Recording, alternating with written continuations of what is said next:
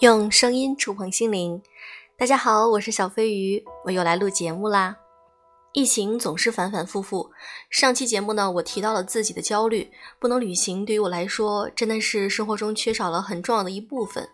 那么今天我想和大家分享一篇文章，来自于作者庄雅婷，在一生中有多少时间是非必要生活？这篇文章我觉得很有意思，大家可以一起来认真听一下。这几天，我的朋友被困在三亚酒店里，在朋友圈里统一回复了大家的关心。在最后一段，他不可免俗的解释了一下。有人问为什么非得去三亚呀？因为之前保持观望已经一百多天无新增，相对来说是能够最安全的带小朋友玩的地方了。一个游客被突发状况困在某地，我们除了说他运气不好，很难指摘他犯了什么错。我在新闻评论区依然看到很多阴阳怪气。有人认为现在出门旅行是贪玩，上升一点就是添乱；也有人貌似理性的认为，非常时期出门就要承担后果；还有人觉得不安分的有钱人怎么样都跟我没关系。夏季旅行的重要，有时还真不是玩一趟那么简单，可能是亲人择异地相聚，可能是恋人重要的纪念日，可能是孩子学习优异的承诺兑现。它是生活中一个个闪光的节点，是记忆中的刻度。好吧，我就是想出去玩，这一点没有错。更何况很多人也要为生活奔波，在我们几个人小小的群里，大家陆续出差也都是惊险行迹，擦身而过或者撞个正着，以至于发言人的表情包天天用来自嘲。一开始我们只是会抱怨运气不好，慢慢的会想做点什么去避免运气的随机，再后来。我们以为只要减掉一定非必要的动作，就不会遭遇那些，而那些恰好陷于困境的人，最后被安上了不必要、做的不对、动作太多的名目，就变成了自食其果。这同样是一种焦虑和恐慌。每当有新闻发生的时候，很多人都在寻找受害者不完美的地方。这种心理上的恐惧就是：如果我是他，如果我很小心。如果我没有任何道德或者是动作上的瑕疵，那么我就能避免这一切。呵呵，人的一生中总是遇到几次无妄之灾。如果同样为人，连这都不能体谅，那么人世间也太残酷了。在过去的很多次流调中，有两种态度一直在出现：一是哀民生之多艰，二是你这个乱搞的溜达鸡。前者总是值得原谅和同情，一切都是为了生活。打工者日复一日重复同样的路线，吃着同样的饭食，披星戴月，周而复始。后者总是被污名和嘲讽，总有私会情人的段子在流传。多去几次酒吧就是不正当的流浪子，爱露营和聚会的会被嘲讽不甘寂寞。现在可好，连正经的游客、拖家带口的游客都被认为是有钱且添乱，一切遭遇都是活该。我们可以看到。生活逐渐会被分成两种：必要和非必要的。前者是刚需，后者是奢求；前者是温饱，后者是淫欲。也怪不得上海团购的时候写咖啡可乐就不行，写情绪类刚需物资就可以。我经常去一家酒吧，它和一家街头烧烤店共用一堵墙。到现在为止，酒吧还在暂停业营业中，而隔壁的烧烤人挨人坐的已经溢出了马路牙子上。前者是不必要的，后者是正当的。这件事儿我一直想不通。我有时候会想，人的一生中有多少时间是非必要生活？必须要的一切，学习、工作、赚钱、吃喝拉撒、日常杂事、储蓄、养老；非必要的一切。玩耍、爱好和享乐，情绪的波动包括惆怅、忧伤、抑郁、不切实际的梦想、不顾一切的追随、全心全意的付出、不以婚姻为目的的爱，林林总总都可以列举出很多。有人认为没有咖啡日子就暗淡无光，有人觉得没有爱一辈子也活得挺好。每个人的阀值是不同的。我记得有很多老掉牙的文章，赞赏某一种生活方式的时候，特别喜欢用一句话：“这才是生活，否则就只是活着。”如果当年有粉圈，那这位就算拉踩了吧。不，我并不觉得生活应该如此严格的区分，一张一弛，以内以外，必要和非必要应该始终贯穿此生。沼泽和星空是一体两面，前者仔细呵护肉身，后者妥善安放灵魂。虽然我很好，吃得饱，穿得暖，工作也算努力，做人没有什么太大的毛病，但我可能对爱仍然有饥渴，对浪漫心心念念，仍有不死不灭的梦想，或有人不为人知的脆弱。这一切都需要非必要的生活来安抚啊！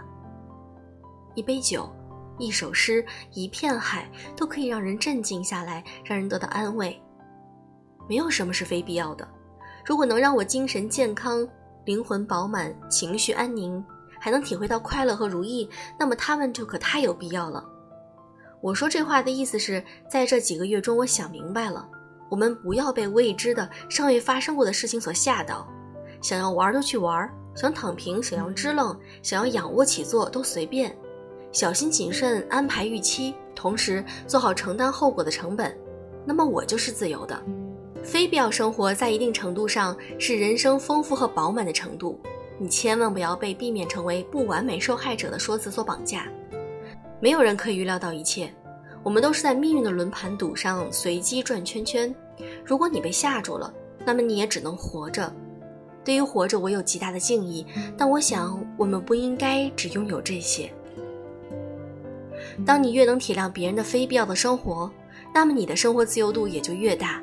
每一个聪明人都应该这样想问题：我们要和朋友聚会，在情绪低落的时候走进酒吧，解不开心结的时候去看大海，谈一段没有结果的恋情，买一些没用但好看的小摆设。如果这些非必要都会被污名，你就是一个不顾大局、情绪紊乱、道德有瑕、乱花钱不会过日子的家伙。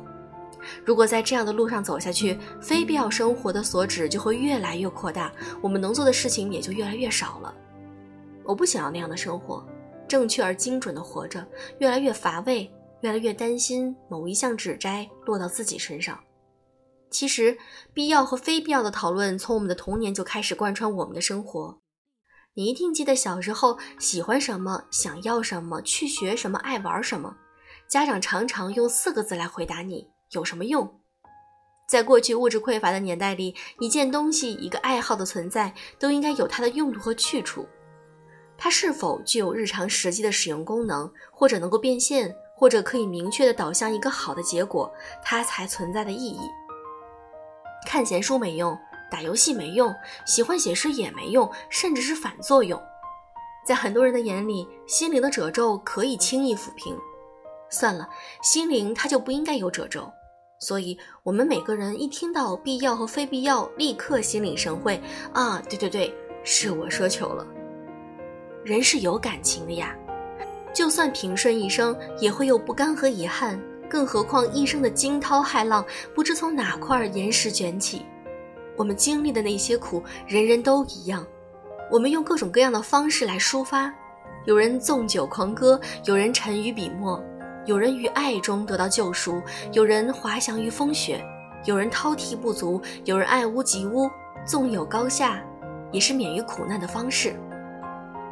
我的朋友给孩子报了一个钢琴班，因为他说孩子喜欢弹琴。现在的钢琴生已经不算是特长生了。除非特别卓越，已经不能靠他加考试加分。有的家长就说：“好吧，哪怕不能加分，但我们可以想象一下，在他的青春岁月里，朋友围绕着他，可以弹一首曲子送给心爱的姑娘，这钢琴也没白学。你看，喜欢往往才是排到最后的。但如果音乐可以贯穿人的一生，那个孩子早已拥有了一大笔宝贵的财富。”在 BBC 纪录片《肖邦拯救人生》中有一句台词：“如果你正独自忍受创伤，你一定会爱上第一叙事曲。”在这部纪录片里，两个人生遭受重创的年轻人，都是因为一首钢琴曲，重新对人生鼓起了勇气。九十六岁的叶嘉莹经历战乱，半生坎坷，在他的笔下，一切事法皆是诗法。他说：“研读诗词是支持我走过忧患的一种力量。没有一样东西是无用的，哪怕是看似的无用。音乐、诗歌、绘画、运动、旅行，他们看似是消遣，是单纯的爱好，是消费类的行为，但可能就是我们人生的至暗时刻时，是这样的小东西漫不经心的捞了我们一把，搭救了我们。人活着，可能都是一条这样的抛物线吧：先追求有用，再追求无用；先追求必要，再追求不必要。丰富而圆融，自由且自洽，一眼望去，极目千里。我很想捍卫这一切，先从宽待我们的不必要生活开始吧。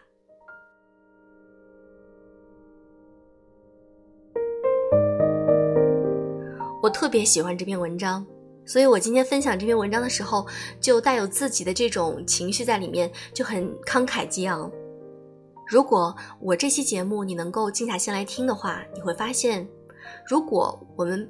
社会把必要和非必要区分的越来越清楚，界定的越来越明显，那么是不是一件非常细思极恐的事情？非必要或者必要的生活，不是你我他一个社会来规定、来画一个界限。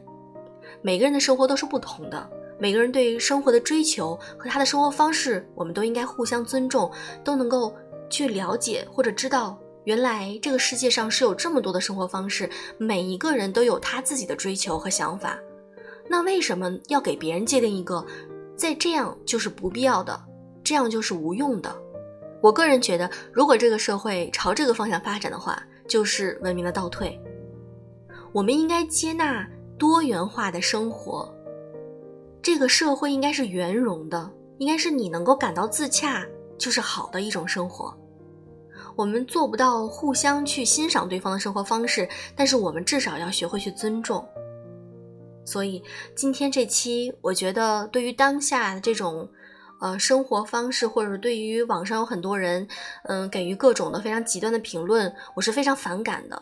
所以我觉得，如果是我的听众、我的粉丝，在这几年我的一些观点的输出的时候，可能你也会体会到。